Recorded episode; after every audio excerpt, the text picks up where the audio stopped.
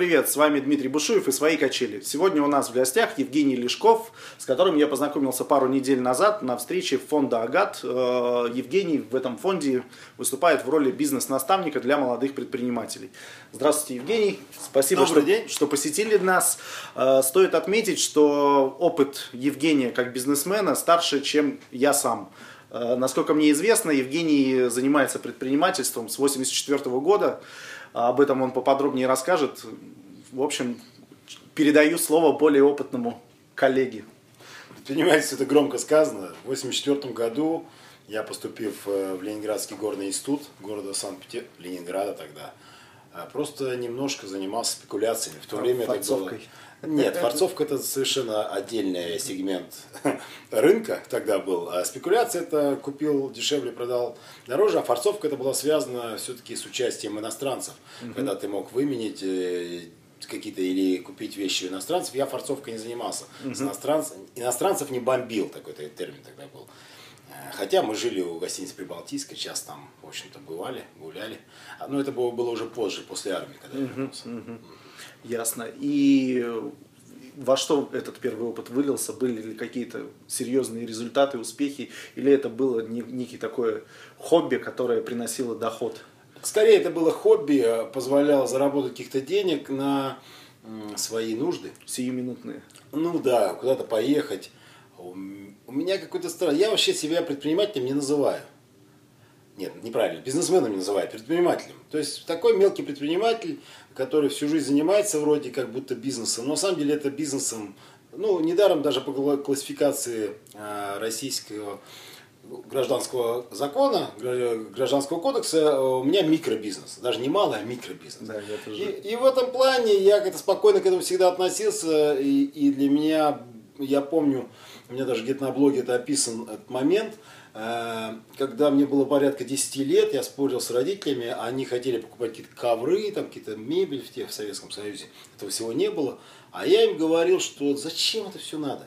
Надо одеваться красиво и надо ездить по миру. О, по, по стране тогда мира, какой мир тогда в те времена в Советском Союзе. И по большому счету, и вот этот мой каким-то образом убеждение мое десятилетнего мальчика, оно всю жизнь со мной. Я много очень езжу по миру, я люблю ездить, и я очень люблю одежду. Вот в итоге это вылилось в серьезно, только вот то, что я занимаюсь одеждой, мужской модой. Да, Евгений является владельцем магазина «Зефир». А, также знаю, что был до этого другой магазин. Ивент. Ивент, да. да. И э, сейчас это является вашим основным, собственно говоря, ну, по сути, да. бизнесом, да, ну, да, да, да, предпринимательством. Да, занятием. Ясно. Э, расскажите поподробнее, пожалуйста, об этом магазине. Что там представлено, как давно на рынке, э, какие, соответственно, там, э, марки одежды вы продаете. Я так понимаю, что там есть какие-то собственные бренды, есть какие-то еще... Все поподробнее, в общем, об этом расскажите. Долгая история вот как я в 84 году начал заниматься спекуляцией одежды, так по большому счету все это потихонечку шло, шло, шло и шло. И предприниматель, как официальный предприниматель, зарегистрирован я в 1997 году. То есть в этом году, получается, был 18 лет, вот в октябре было. И все равно я занимался чем-то, чем-то, но одежда всегда параллельно шла. Угу. Зефиру в 2 марта следующего года будет уже 9 лет, то есть самому проекту. Он поменял несколько локаций, потому что, ну, купить помещение не представляется возможным по, по, по заработкам, а аренда, арендодатели то помещение продадут, то еще что-то. Ну, какие-то угу. кризис 2008 года был. А, основное направление сформировалось за все эти годы. А, мужская одежда, причем мужская одежда, которой сложно найти не только в нашем городе, но и в стране. А, это джинсы, хорошие джинсы. У меня очень много джинсов сделанных в Японии, прям сделанных в Японии. Угу. Если есть смотрят люди, которые не молодые, а которые постарше, которые в те времена в Советском Союзе захватили, тогда были хорошие, правильные так называемые джинсы, как раз форцовщики их каким-то образом доставали, привозили. Иногда они появлялись в валютных магазинах, Альбатрос, Березка. Угу. И тогда джинсы были другие, не такие, как сейчас. В них надо было, можно было или надо было залезать в ванну, чтобы они сели по фигуре это как раз такой вот пресловутый селвиш деним. Mm-hmm. Те джинсы, которые, в общем-то, и были джинсами там 100 с чем-то лет назад, когда их запатентовал Леви Страус в 1884 году. И тогда джинсы были другие, не то, что сейчас продаются в торговых центрах. Угу. Вот я продаю те джинсы, которые были тогда. Они значительно дороже, но это джинсы а не... Э, неубиваемые. А, да не то, что не а у них другой подход. Они вытираются красиво, они придают индивидуальность. Вот я всегда привожу пример. Вот у меня на всех моих джинсах вот такой штучка. Потому что здесь ключ от машины, э, и он на всех джинсах у меня. Кто-то носит в заднем кармане iPhone, у него значит у него iPhone. Причем у кого-то так, у кого-то это, зависит от фигуры. У меня вот товарищ есть чемпион мира по карате, у него очень своеобразная конструкция ног и у него протираются джинсы под карманом. Я вообще больше не видел таких людей, только у него. У него здесь, вот его индивидуальная особенность такова, что джинсы, если посмотреть, то можно сказать, о, это его джинсы. Более того, есть такая легенда, я уже не знаю, насколько это правда, но мне рассказывали европейцы, а, в Англии, в Лондоне было ограбление в воровском магазине ночью, и камеры засняли, но лиц не видно, только фигуры. И в полиции служил Деним Хэт, который фанат джинс. И он говорит, слушай, так на нем джинсы-то, которых вообще не купить. Ну и, короче, в итоге через джинсы люди нашли, что их было всего 10 там в Англию, привезли этих джинсы, и нашли чувака, который э, в, этих, в этих джинсах, в общем-то, выступал. И таким образом раскрыли преступление. Ну, Здорово. вот такая легенда, не знаю, насколько, может быть, фантазия. Красиво. Красивая легенда, да. В общем, вот этим занимаюсь. Ну и несколько лет назад я начал производить э, одежду под маркой магазина «Зефир». Угу. Э, придумал слоган «Сделано русскими руками с русской душой». Принципиально произвожу только в Петербурге, э, никакого Китая. Пытаемся сделать одежду из того, что возможно найти здесь, в России. А это сложно. Сложно прежде всего потому, что нету материалов, нету тканей, нету фурнитуры, нету вот этих всех аксессуаров. А как известно, шаблонная, клишированная такая фраза «дьявол в мелочах», и хочется сделать именно такие вкусности мелкие, которые будут показывать э, эксклюзивность вещи. Ну, я придумываю всякие э, штучки. Вот, допустим, на последних куртках у меня на спине, там внутри на подкладке принт, э, самолет полярный и фраза э, Санкт-Петербург, Анкориш, путешествие, путешествие в русскую Аляску. Угу. Ну, такая немножко провокативная история. Uh-huh. Да. То есть Аляска же наша, ну, по сути да. дела. По ошибке только она пока у американцев. Ясно. Ну, на самом деле впечатляет знание, глубина вопросов в, связанной с одеждой, чувствуется пристрастие прям. Да, То есть болезнь. Э, у вас, э, безусловно, получается, ваша эта вся история завязана на любви к одежде, которая вот с детства.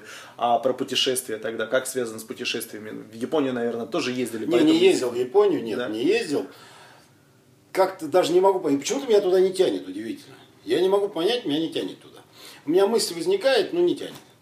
Началось все, у меня было раньше прям фанатическое, фанатичное увлечение поездками. Э, я помню, в 93 году я уже объехал 20 стран, в 1993 году. И мне было прям хотелось, а новое, новое, новое. Потом я поднаелся, и у меня были периоды. То есть какой-то период мне прям очень хотелось ездить в Европу. По uh-huh. всяким странам Европы, смотреть старые города. Я вообще очень люблю старые, старые города европейские. Э, и, в принципе, у меня до сих пор не угасла эта любовь к старым городам европейским. А, и нет никакой, допустим, любви к Финляндии. Я Финляндию не люблю, есть, то я не люблю. Я не понимаю, что там делать. Для меня это очень скучная страна. Там нет энергии, она сонная, спокойная, вот какая-то вся такая тягучая, не знаю. Я не езжу никакие в туристические маршруты. Угу. Ну, для меня то, что в Турции, ну да, по-моему, лет 15 или 12 лет назад я был в Турции, и нечего для меня там делать. Ну, вообще нечего. Зачем? All inclusive, я алкоголь почти не употребляю. Что там делать? Uh-huh. Обжираться? Так, с какой? Ну, в общем, я не понимаю. Поэтому я люблю индивидуальные. По тут поездкам очень редко езжу. Ну, прям, не знаю, даже почти нет. Что-то из поездок, связанные с бизнесом, привозите какие-то новые идеи? А так, на этом все и строится. Есть э, серия выставок, которые проходят Берлин, Париж. На них два раза в год обязательно посещаете выставки. И там именно смотришь. Ну, кризис же не только же у нас. Кризис же везде. И кризис в моде тоже. И если люди что-то делают, ну, совсем новенькое, да, тогда получается, что это такое новенькое, что, ну, я смотрю на это, думаю, ну, как? Это круто, но это не продать. Ну, мы же еще бизнес занимаемся. Очень часто я привозил какие-то вещи, которые вообще не, не проходили, а они входили в моду через 2-3 года. Вот mm-hmm. было несколько раз такие случаи. Прям бренды, много брендов я первый завез в Россию, которые никто их не знал в жизни никогда, а потом они стали популярны. Mm-hmm. И так далее. Вот эти все вещи. Ну, да, там все смотрю. Ну, там, кстати, самое хорошее. Если надо подчеркнуть мне для себя, два раза в год я черпаю энергию. Езжу на выставки, и там я оттуда приезжаю. Прям Вдохновение. Вдохновение, да, энергия, мне там нравится. При этом я, допустим, при производстве своих вещей стараюсь вообще ничего не воровать. Э, даже не смотрю каталоги зарубежные, когда что-то придумываю. Угу. Я такой криворукий, рисовать не очень умею, но что-то там начерчу, потом до художнику они там нарисуют, то есть как бы я непосредственно участие то в разработке. Вот даже да, да, свою да, руку да, прикладываете. Здорово. Абсолютно точно рисую что-то. Ну, я говорю, я плохо все это делаю. Хотя, удивительно для меня, вот по мне не скажешь, но у меня курсы кройки шитья есть закончены. Есть даже бумажка. В 1989 году в ДК Кирова на Васильевском острове я закончил курсы кройки шитья. Здорово. Даже я сам умею. Я только на пяльцах в детском саду вышивал. Ясно. Э, очень все это интересно, но я знаю, что у вас есть еще э, второстепенное направление. Это тренинги, то есть вы как бизнес-тренер выступаете. И опять же, наставничество в фонде Агат. Есть, может быть, еще какие-то сторонние наставнические проекты. Расскажите об этом тоже, пожалуйста, поподробнее, очень интересно. Это второстепенное по доходам. Но на первом месте сейчас, в этот период моей жизни, по интересу моему к этому. Это больше даже не про наставничество бизнес-тренерства. Я вообще не люблю говорить про себя бизнес-тренер. Для меня это коуч и бизнес Хотя я институт коучинга закончил, я, в общем-то, коуч. Uh-huh. Но для меня это сейчас немножко понятия, которые затерли. Эти, куда кинь палки в собаку, попадешь в коуча. Да? То есть для меня это такая история. Но я занимаюсь э, развитием своего мышления. Uh-huh. Для меня это очень интересная тема и оказалась многогранная. Э, я сделал несколько программ по системному мышлению, по рациональному мышлению. Вот сейчас меня пригласили в одну частную школу, я буду читать курс для 10-11 класса. Э, именно для парней. Не знаю, как они возьмут, это же молодые люди, совершенно с другим подходом, у них другие интересы в жизни. А рациональное мышление как раз связано именно с постановкой целей собственных и так далее. Но это все, все известно всем, но в итоге подход совершенно другой. Через мышление, через э, развитие, через выполнение упражнений, через дисциплину воли, дисциплину чувств, дисциплину речи. Э, вот сейчас я параллельно там четыре курса слушаю. Это практики ума, практики речи, оргуправленческое мышление. К вопросу, кстати, оргуправленческое мышление. Мы все смотрим на западных гуру, в кавычках, которые как будто бы нам там э, дали методику, да, модернистскую методику развития экономики. А, допустим, теория постмодерна, которая достаточно популярна, особенно во Франции, один из ее основоположников был наш Щедровицкий Григорий Петрович, угу. который еще в 81 году читал лекции в Москве для э, управляющих строительством атомных станций.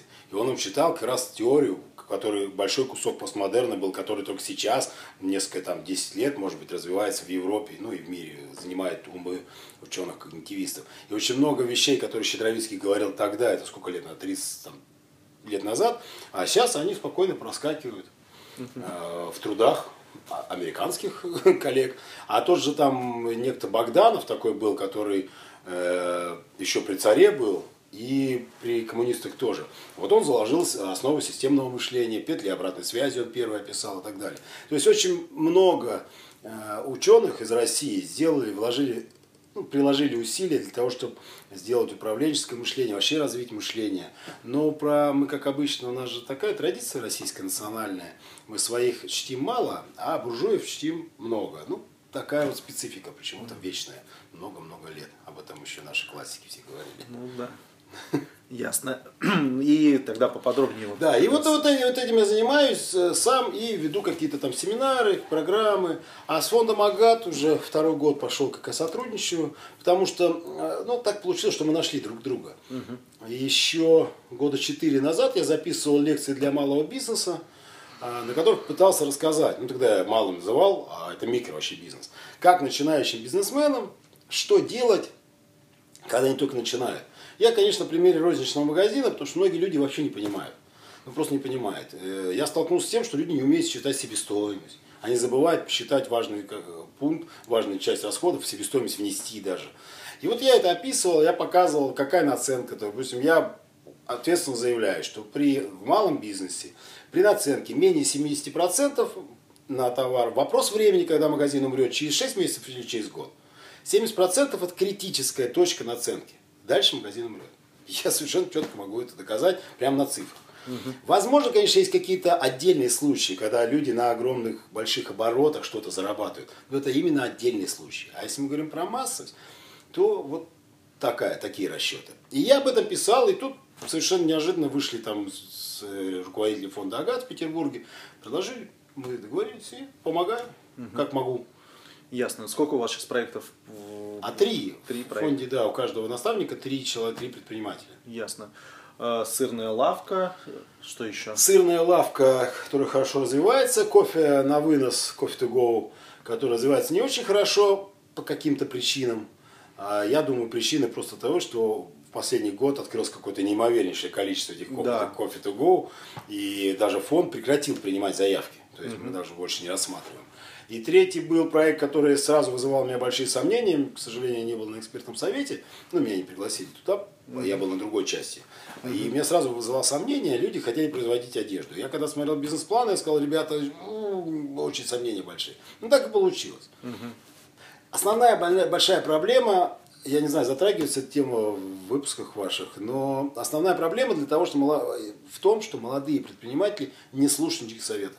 Почему-то они считают себя умными. Они все знают. Все знают. Они, кто ты такой, старый дядька, будешь тут нам советовать? Для меня это удивительно, потому что я вспоминаю, как мне нужен был совет в те времена, когда я начинал, тыркался, не знал, куда пойти, не знал, что сделать.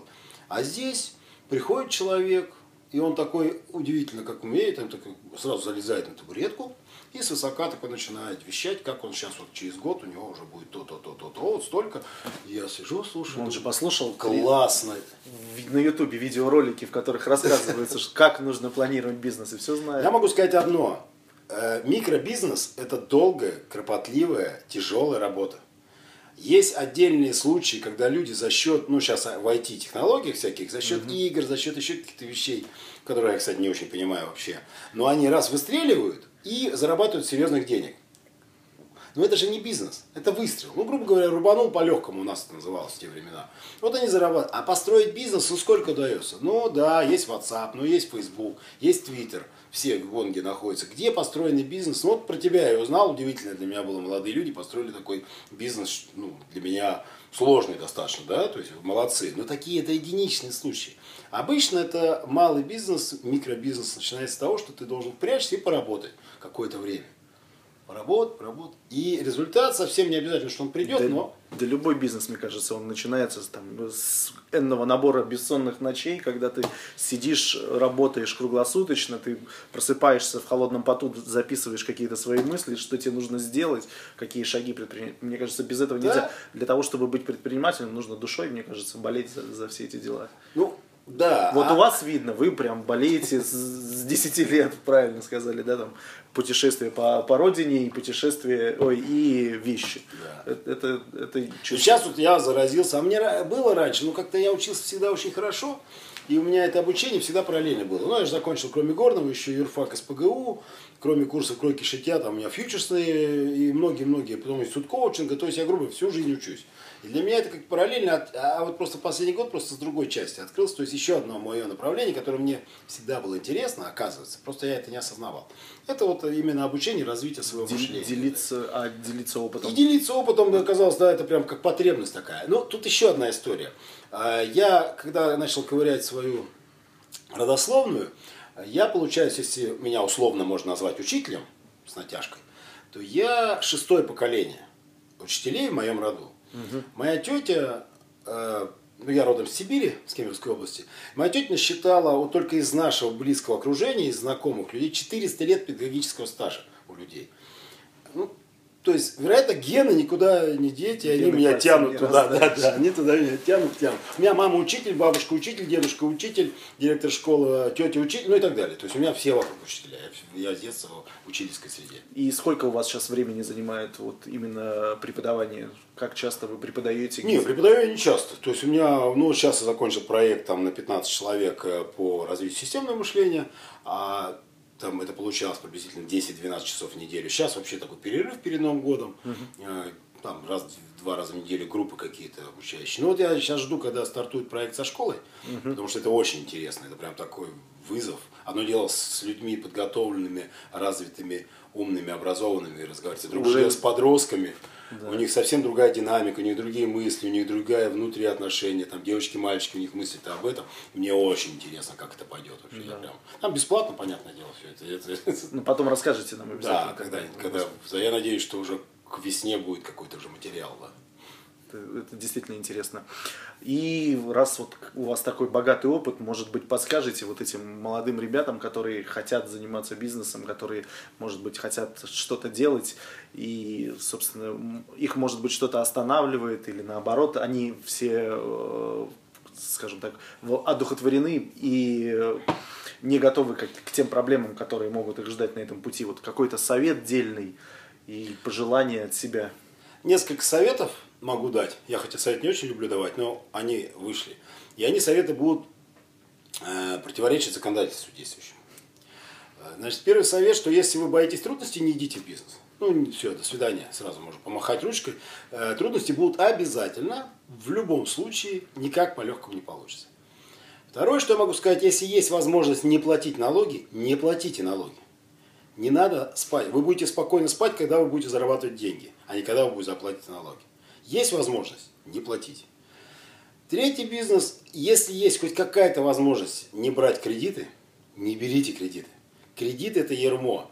Кредиты могут работать, могут помогать развитию бизнеса только в том случае, если их ставка находится ну, в пределах, ну сейчас, допустим, 8%, 8-9% годовых. Это и то очень много.